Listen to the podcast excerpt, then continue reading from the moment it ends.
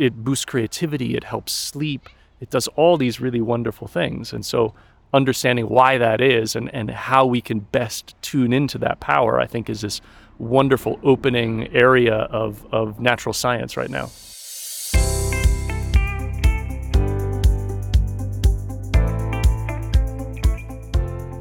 You are listening to the Pretzel podcast from Creative Mornings Munich.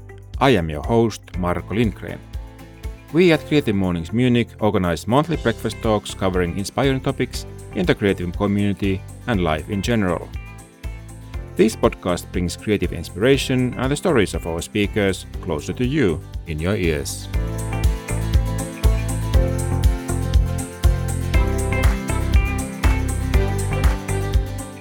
Our guest today talked about the theme nature in the Creative Mornings Munich virtual session in May 2020. To see the talk, visit our show notes, thepretzelpodcast.com.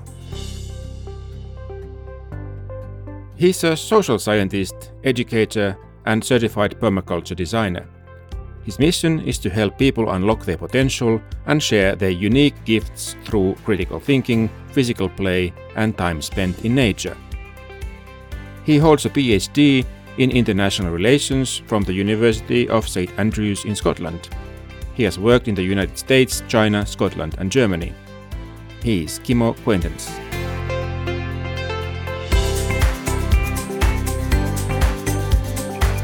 Hey, Kimmo. Hey, Marko. Welcome to the show. Yeah, thank you. Great location today. Yeah, we. Uh, I mean, your your your video was, uh, or your talk was was also like shot in in a forest, and now we are here in the English Garden outside, and hopefully get some some like uh, accidental uh, dog barks and uh, bird songs along. So, um, your talk you talked about nature. So, what does it what does nature mean to you? Uh, nature, you know, nature's the nature's our source. Uh, so nature is where we come from. Nature is what nourishes us. Uh, you know, one of the ideas that that that that I've been really playing with in the last you know year or so is this idea that you know we get very fixated on the problems that are happening in nature, and that that you know we need to be nature's caretaker, and and I think it's it's better if we flip that around. You know, it's better if we flip it around and say nature is our caretaker. And and if you really extend that idea, then then nature doesn't just take care of our health and take care of our material needs. Nature also takes care of and services a lot of our creative needs, a lot of our intellectual needs, a lot of our spiritual needs. And so anything that we can do to reconnect to nature nourishes a lot of different parts of us. And uh, for you, you were in the forest. You for you, forest is somehow special. Also, why is that? Yeah, forests are special. Forests are special because I grew up in a forest. Yeah, I, I grew up in Colorado in the mountains, and and my family history is very nature focused, nature oriented. So um, my mother had a very strong connection to trees. I think a lot of it came from a kind of like a Celtic pagan lineage where, where, where trees were really worshipped and trees were seen as being, you know, almost like a, a type of, of spiritual, you know, mentor or guide for a society. And, and so growing up in the forest, you know, I would just play outside all the time and I would have this environment supported by my parents where we, we I really saw nature as not just a backdrop, but as as part of the community I lived in, you know, as part of the set of relationships that I grew up in. And and that was also very supported by my father. He came from Hawaii and and you know his mother was very influenced by Hawaiian spirituality and and a lot of the nature ideas there. And so having these two very powerful nature focused backgrounds I think really nourished that sense in me from an early age that nature isn't just nice, it's something it's something we're intimately connected with. It's something that is essential for us. And especially since you were actually living in in, in nature so of course it gives you a different relationship to the uh, as, as opposed to a person who is uh, enjoying for example this park.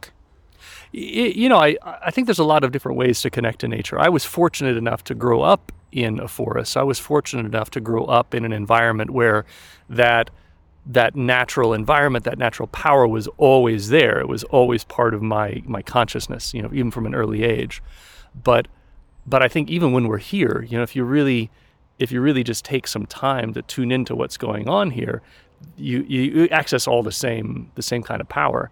I just think it's unfortunate for a lot of people that that and even for myself now, we spend so much time in an unnatural environment. We spend so much time at home, in an office, in places that don't have that natural dynamism, that natural creativity. And so so anything that we can do to get out, you know, if we're lucky enough to live in a forest, great. But but if we're not, you know, if we can get out in nature or connect to nature, even connect to natural things, natural wood, it, it has a powerful effect. And in your talk, you, you showed few methods how to uh, reconnect sort of to the forest. Um, uh, what, what, what is it that we can learn or, or get from those uh, moments you showed there? Well, in, in the talk, uh, so a lot of the talk I was I was referencing um, ideas that have been developed in Japan for the last thirty years or so, um, with this this approach to nature therapy uh, called Shinrin Yoku, and Shinrin Yoku literally translates as forest bathing. And so, forest bathing arose um, about 30 years ago. The Japanese government Uh, sponsored research into how nature affects human health human mental health, human physical health. And, and what they were really looking at was they were looking at this rise of chronic diseases and a rise of, of mental problems that were happening in people living in these dense cities.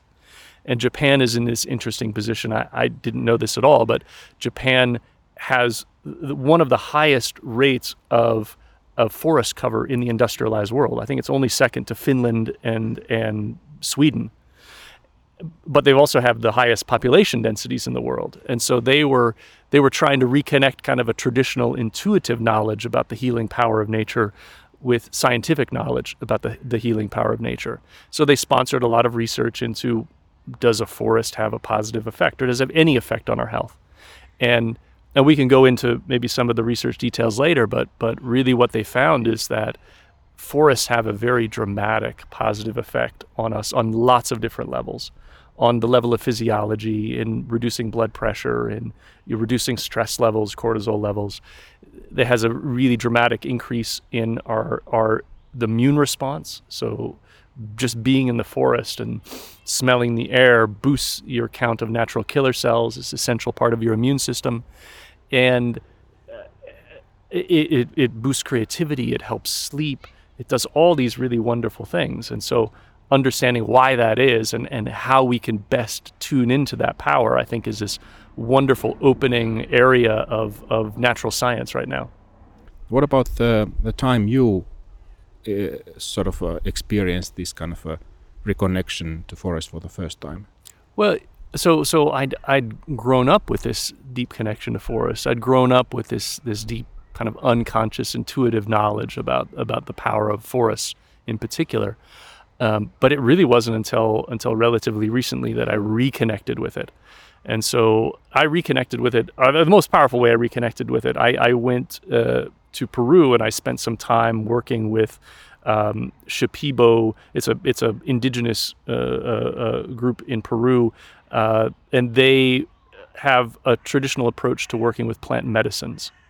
And so I spent some time down there learning from them, studying with them, and, and experiencing how do they work with their natural environments and how do they work with specific plants to, to uh, create healing experiences for, for people. And, and so, as part of that experience, one of the ways that they access that is they ask, access that through a traditional uh, medicine called ayahuasca. Ayahuasca is a very strong psychedelic and, and it opens people up to a lot of things that might be happening internally or opens you up to things that are happening externally that maybe you've you've limited in your in your perceptive filtering.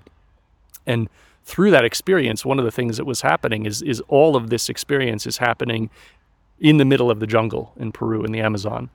And and as we went through the weeks of doing this work the the the forest itself became part of this process the forest itself became very much, I, I was much more aware of how alive it was, how dynamic it was, how much there was to learn just from being more aware of what was going on in the natural environment. And, and the, the experience for me on the most basic level was like reawakening what I remember from being a, a child in the forest, remembering this kind of like sparkling, magical vitality of the natural world. And and that was so exciting to me to reconnect to something that I already knew on a very basic level. And I think almost everybody knows on a basic level. And the idea that that that's just still accessible to us if we only tune in in a certain way is is amazing. And so that really sparked a lot of a lot of thought and a lot of experience in me of well, how can I integrate that in my life? How can I make that something that isn't just this, you know, this experience that kind of lives outside of my normal life? How do I bring that into my day-to-day life? Yeah, it's, it's like a, how to uh, utilize the flashback you get and then make it part of your your life. Yeah, and and and and you know, part of it is the flashback, right? So part of it is this connection to to yourself through time, right? But there was a there was a really powerful idea that came up when I was down there, and it was this this idea that is very central to the Shipibo worldview, which is that they they have this idea that they are members of a community and the other members of that community are all of the things that are in their environment. All the animals all the plants you know rocks everything is is part of their community. And being members of a community means that they have responsibilities to those things and they get things from those things. So it's this idea of reciprocity that that we're not just there kind of taking from the natural environment. We're also there to give things to the natural environment. And when we enter into that relationship of being reciprocal, giving and taking, and thinking of our relationships in that way, that opens us up to a much healthier connection to everything in our lives. And so, so for me, that that idea of connection, you know, if I'm connected to you or if I'm connected to this natural environment, it's it's a two-way street. You know, you're bringing something to my experience, and hopefully, I'm bringing something to you, and and the natural world is the same. And that idea of really being connected in this reciprocal way, I think has a lot of depth and a lot of power to to kind of heal us from some of the the problems that we face from being very isolated in our experience. That that actually takes us nicely to the uh, to the uh, relationship between people, nature, and and uh, technology. So uh, on one one kind, uh, nature is uh, and forest especially is is a source of rest and recovery so it relieves stress and energizes, and we already talked about a little bit about that. Why is that? So okay, so if we talk about if we talk about what there, there's there's a there's a layer of this that we could talk about that's that's um, very rational, very kind of grounded in in in scientific thinking, and that's and that's great. I, I there's I, I love that. and I think that's important for a lot of people, especially in the West, that when you start talking about something like this, um, for a lot of people, it's important that they rationally, consciously, conceptually get it. There's some there's something they can hang on to that they can say, okay, this isn't just something totally esoteric. And and so on that level of it, so if we talk about forests, um, one of the things that that that happens in forests when people go out. something that's happening for us right now is uh, trees themselves have immune systems. They're not the same as ours, but they they they have ways to protect themselves from bacteria and fungus and uh, disease and decay. And and one of the ways that that they'll do that is is through uh, something called phytoncides. So phytoncides are something that are found in the essential oils of a lot of trees and plants. And they have that kind of antibacterial, antifungal uh, uh property, but that gets exuded in the in the air, so it kind of becomes part of the forest environment. And phytoncides have a very strong effect on human health, so it becomes something that has a very powerful effect on on our own immune systems. So breathing in phytoncides has been demonstrated scientifically to, to, to boost our immune function, to reduce our stress levels, to bring blood pressure down, to improve sleep, improve creativity, all these things. So you've got you've got that you've got that on, on one level. There's there's there's just like almost you could call it a, a, a chemical and physiological effect, but then there's another effect that's happening um, that's that's psychological and that, that almost goes deeper in some way for a lot of people's experience. and that is um, synchronization to rhythm. So, uh, human beings are we're fundamentally rhythmic organisms. We're they're, they're we're, we're fundamentally driven by rhythm, and we're we're we're driven by synchronization. And whether you talk about that in terms of, you know, the breathing that's happening, our heartbeats, all kinds of natural rhythms that are happening in our body, or much more powerfully for a lot of people in their conscious experience, is is we constantly synchronize with our environments and with each other. It's a very important way that that we tune into each other and collaborate. So for example, there's a lot of evidence, there's a lot of, of science that backs up this idea that that once we start getting connected to each other in rhythm, that is, we synchronize with each other, that opens the door for us to cooperate. So coordination leads to cooperation. And we can see that in groups that sing or marching or, you know, all these things that, you know, groups that really need to be coordinated will do. They, they do those things for a reason. Soldiers march not just because it's like following orders, and it's it's because it it strongly helps them coordinate as a group. And so we do that with each other. You know, you and I could go for a walk, and just in the rhythm of, of walking, we would start to tune into each other, and we would be more open to the signals that we're sending across to each other. So we would be able to perceive more about each other. We would lock into each other. We would start exhibiting more kind of unconscious signs of alignment. Uh, but we also do that with natural environments. So if I'm in a busy city or I'm in a very stressful office, it's it's a part of my kind of evolutionary survival strategy that that I'm designed and you're designed to synchronize with the pace of my environment. You know, it doesn't help me if I'm way out of pace of the environment.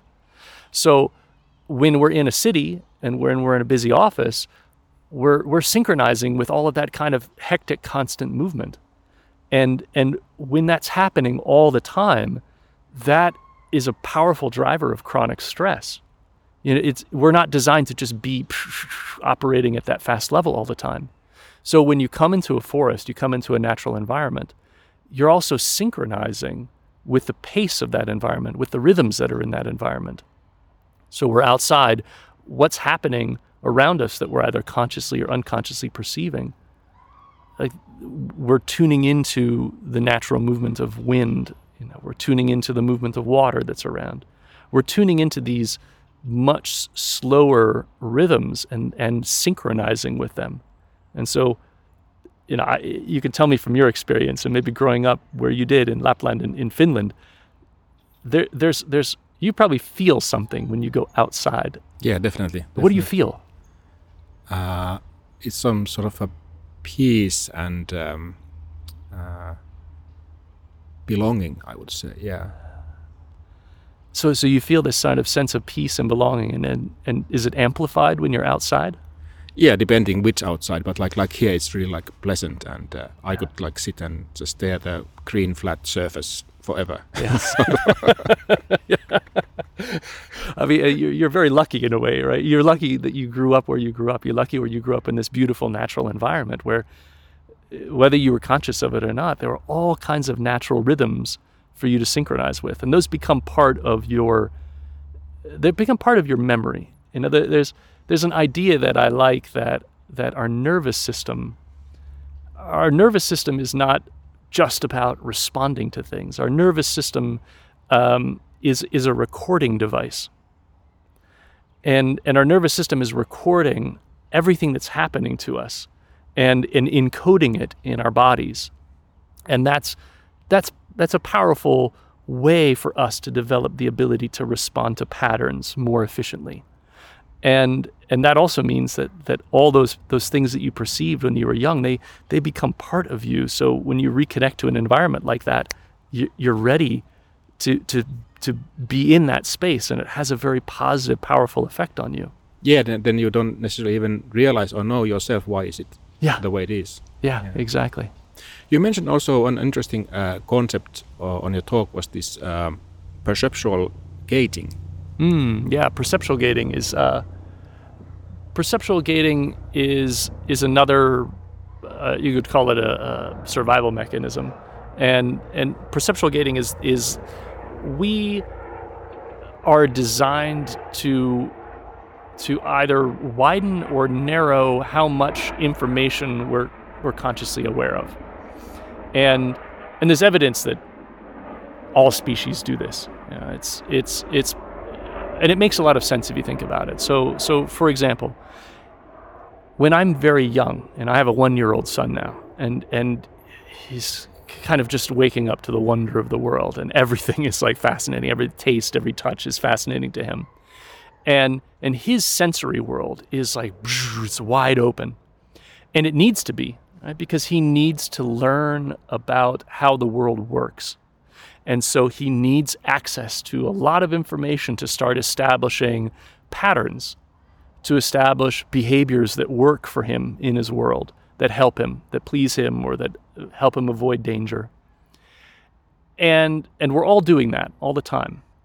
But as we get older, and especially if we get older and we're in environments that aren't changing, you don't need that wide open perceptiveness. You know, you don't need your senses to be wide open. It actually becomes very distracting. It kind of holds you back from doing repetitive tasks.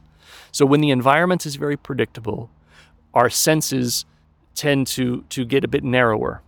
We get very focused on a few sources of information. And anybody who's working in like a stressful office environment will, will know that, right? You get tuned to your email, you get tuned to maybe the emotions of your coworkers. But like what's happening outside and flowers and trees is just it's just like another world, you know, it does it's not part of your consciousness. And all of that is fine. You know, I'll put that in air quotes because there's some problems that, that come with that. But as soon as your environment is unpredictable, that doesn't work. You can't just rely on the same patterns that you've always relied on. You need to be widening up your sensory gate. You need that that you need to be uh, have access to more information about what's going on around you in order to find new patterns that work, make adaptations that are positive for your survival. And and this is something that that is is essential for everyone to adapt and be dynamic and agile as they go through their lives. The ability to either widen up your senses when when you need to, or to narrow your senses when you need to. Now, there's a lot of different ways that we can do this. You know, psychedelics are uh, one very powerful way of doing that. You know, they they widen up your your your perceptual gates. You get access to a lot of information that you're not normally conscious to, both internally and externally. And for for most people, that helps them kind of reset patterns that aren't working for them. But you can do that without drugs. Certainly, you can do that just in the forest environment by going out and becoming mindful and becoming aware of what's happening. That your senses will naturally open up as this very deep evolutionary response to what are the patterns around me? What's happening? You know, in a dynamic natural environment, there's a lot that's happening. And so you could also do that with mindfulness. You could do that just purely internally with meditation. But nature is very powerful at opening up the senses, helping us become more receptive. And that receptivity is fundamental to our creativity. You know, creativity is a receptive act. It's an act of receiving things and making sense of them. It's not it's not really an act of like, I'm just pulling something out of thin air and making a genius contribution. It's more synthesis. So, in addition to rest and recovery, nature and forest is also a source of life and nourishment. Yeah. Um, as mentioned earlier, I, I, come from Lapland and, and Finland, and uh, we like to say that our nature relationship is special uh, I don't know if that's 100% true, but it's there's something there. So basically, we, or in Nordic countries overall, people go and pick berries and mushrooms and eat from there. So it's actually a source of nourishment. And um, whereas, like here in in, in Germany, uh, people tend to more like um, hike, but not big berries or not big mushrooms. So, uh, what what do you think about that kind of a different relationships. Um, I mean, it's uh, it's like a home or womb for Nordic people, and here it's more like uh, a bit dangerous. yeah, I think there's I, I mean, I think one thing that that that you can see everywhere, and, and maybe you know it's easier to see it sometimes here in Germany, is that um, people get very goal oriented in nature, and when that goal is not about the nature itself, but about like you know how do I get from point A to point B, uh, or how do I exercise? You know, I'm going to go for a hike, but but you know if my hike is like how fast can I get up the mountain and you know I did a thousand meters in an hour. That's great. Um, you know, th- then you're not really connected to nature in a, in a fundamental way. So what you're talking about when you talk about like the Finnish approach to nature being one where where you know you're you're entering into a relationship with nature. You're tuning into what nature has to offer.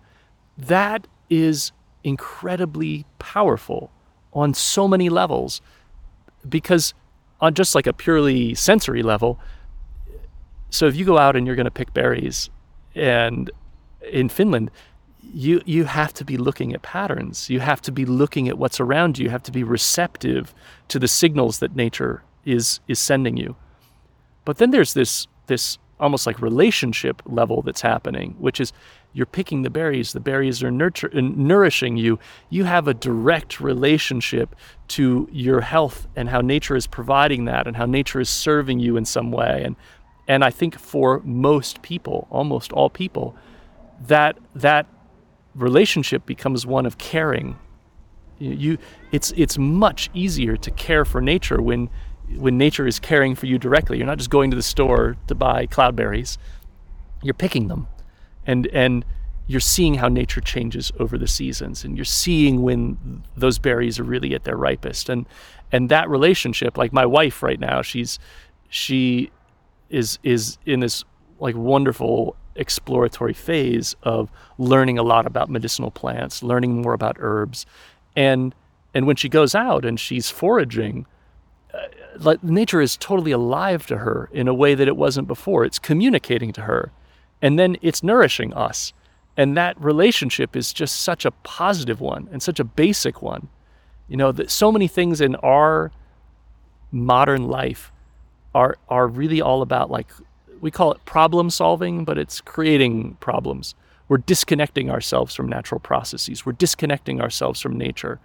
And then it's not any surprise that we feel confused and isolated and alienated going back into nature and just picking berries, like it's healthy on so many levels.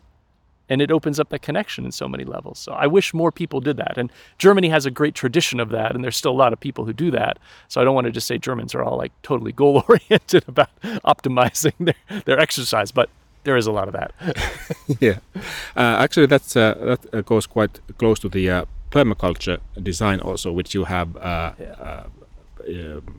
You're a designer. You're a permaculture designer. Yeah, well, I got a I got a, a design certificate in, in permaculture um, from a wonderful wonderful permaculture teacher who was connected to the the the, the people who first established permaculture. That's where he that's where he learned uh, himself. His name is Geoff Lawton, and I would recommend anybody to look him up. Um, permaculture really appealed to me uh, on a number of levels. It's a, it's something I've been learning in the last couple of years. It appealed to me. It kind of came up to me um, really when my wife got pregnant, and and suddenly when I was thinking about having a son, and I was thinking about you know all the problems in the world.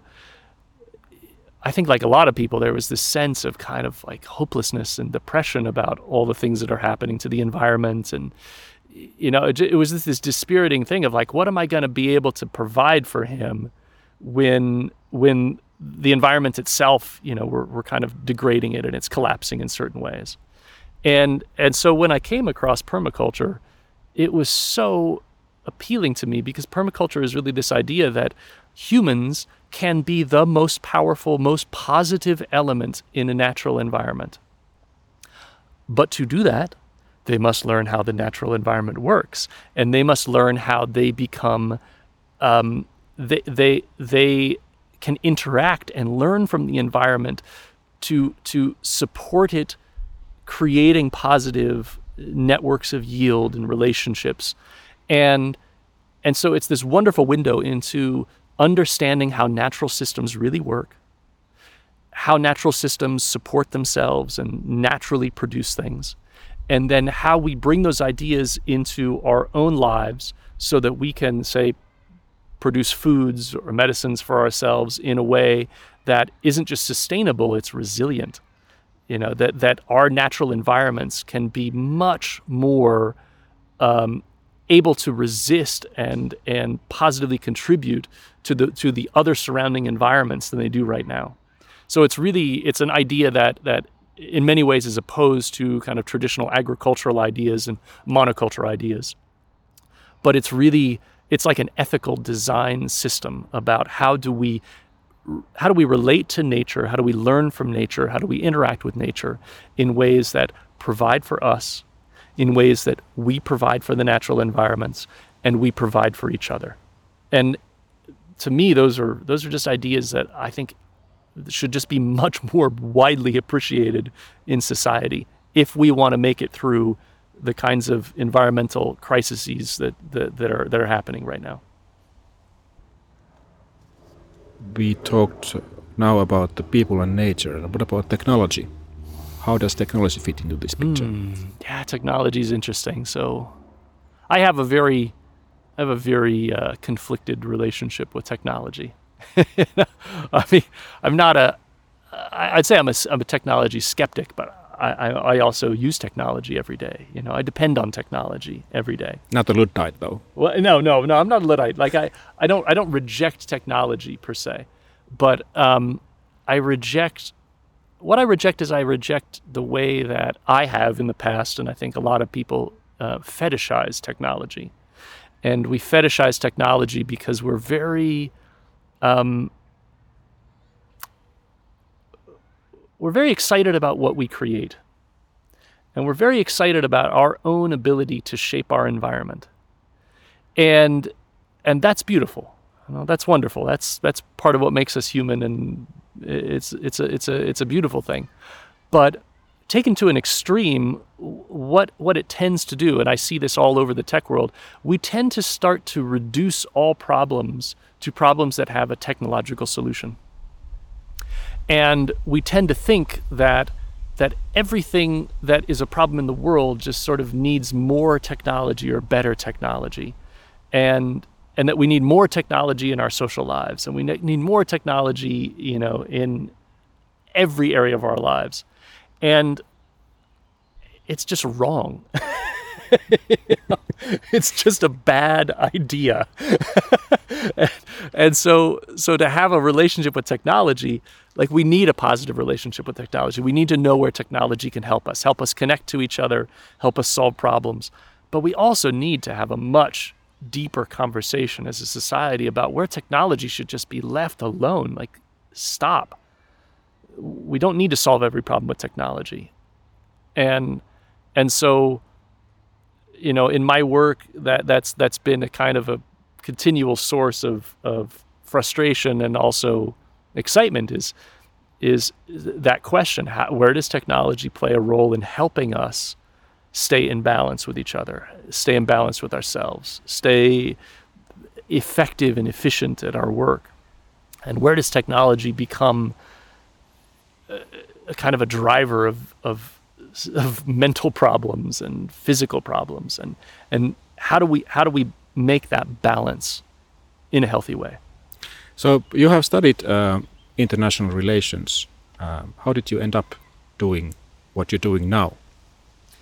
yeah, so so my my path is is gone a lot of different directions, and I, I think I've been, in some ways, I would say I'm fortunate that that that I that I took the opportunities and I had the opportunities to to follow things that interested me and answer questions that I that I thought were important for me to answer.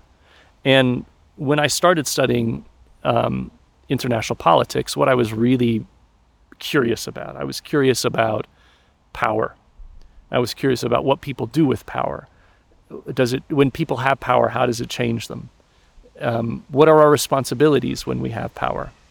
And so I looked at that through the lens of of political conflict and and uh, the Cold War was was an area that I studied uh, when I was in doing my my uh, PhD thesis. But as I as I came out of it, you know, I, I realized that that question, that that big question of, you know, how does power change how we relate to each other? How does it change how we relate to ourselves?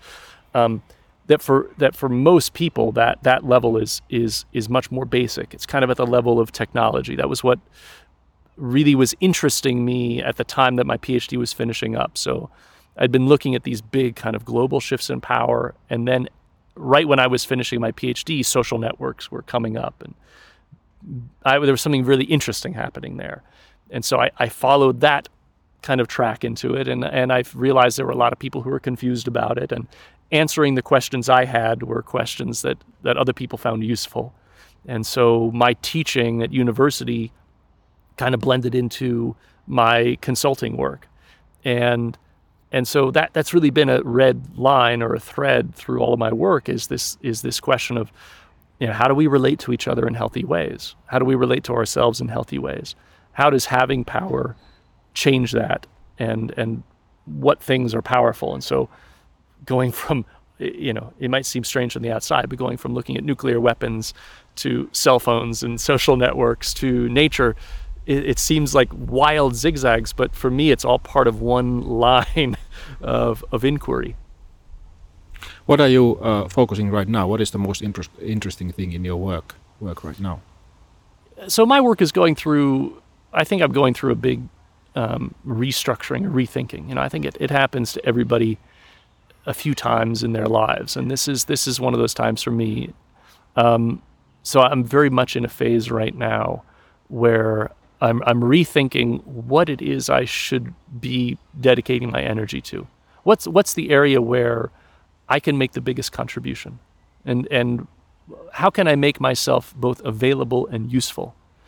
And and I don't have the clearest answer to that right now, and I'm working uh, with other people on that, and I've got a few projects that I'm working on that are, you know, kind of helping me find my way forward through action, but uh, you know, a lot of the basic themes are, are, things that we've been talking about. So a lot of my work is really focused on uh, how do people develop and maintain, because it's never like a, a, a finishing point. How do we find and maintain a healthy relationship with ourselves? And, and how do we use that to, to build healthy relationships with each other? And so I've been looking at that through the lens of the way people work, and and I've been doing that a lot. A lot of the work that I've been focusing on is how teams collaborate and how they can effectively connect to each other and make good decisions and and and basically build up positive relationships that make their work something that is enriching and creative and exciting and life-giving rather than dull and stressful and poisonous which is unfortunately a lot of workplaces. Um, and so I've looked at that through two levels. One of them has been has been team collaboration through um, kind of tools that we can use when we work together, whether it's the way that we make decisions online when we're working remotely. So I do a lot of work with teams on helping them run workshops where they they get to learn a new way of making decisions that actually speeds up the decision making process, it improves it, and it increases their sense of connection and creativity together. Um, and I've also been doing that through movement. So helping teams understand that that we're not just sort of brains connected to computers, we're, we're our bodies are part of our own intelligence. And so working with our bodies is part of what serves our creativity, serves our connection to each other how would people be able to uh, contact you if they find that interesting? Uh, well, the, the, if people want to contact me, I'm on LinkedIn, so that's a good place to start. yeah, send me a message there. Um,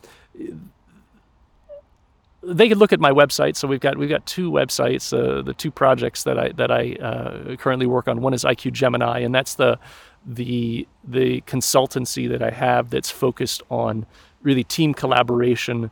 Um, around events, workshops, uh, online strategy workshops, things like that. So I, I, work as a facilitator and a consultant through that way. Um, the second is a, is a project that I have with some wonderful people in Munich who are movement specialists, and it's called Move to Think. And move to think um, is is really this way of how do we access our physical intelligence as a way of improving our ability to collaborate with each other. Um, and and people can contact us there and we do online teaching and we do workshops and um, a lot of it is about how, how do we connect with a group and really help them experience it so that they start to be more curious about how to follow it up themselves. And it's it's a little bit of a philosophical point and and it maybe goes against some of what the consulting world likes to do. But um, I'm not a huge fan of providing answers for people because because if you ask me a question, I give you a, a final answer. Like we're done, and and you're done in a way that that maybe isn't so helpful to you. Where whereas if if I can engage with you in a process of a process of answering that question that makes you more curious about what's going on, then then I've given you something that sustains you, that keeps you in motion. And and for me, it probably keeps me in motion too. So so the way that w- that I do the inquiry is kind of trying to get out of this limited box of answers and more to that wider world of questions and curiosity and you know really engaging with things that are more sophisticated and sustaining and and and have depth to them that can keep you going for the rest of your life rather than just okay we got an answer boom you're done and now you're kind of bored. but now you have to answer still one last final question, which we ask of our from our all our guests. So, um, what does creativity mean to you? Hmm. Well, creativity is creativity is is you know it's this fundamental form of of expression. I think it's this essential form of expression for everyone that that is a a form of receiving from the world around us and connecting to the world around us. So my my favorite way of seeing that right now is through my son. He's a year old and and he loves music. I think all kids love music. They're built for it.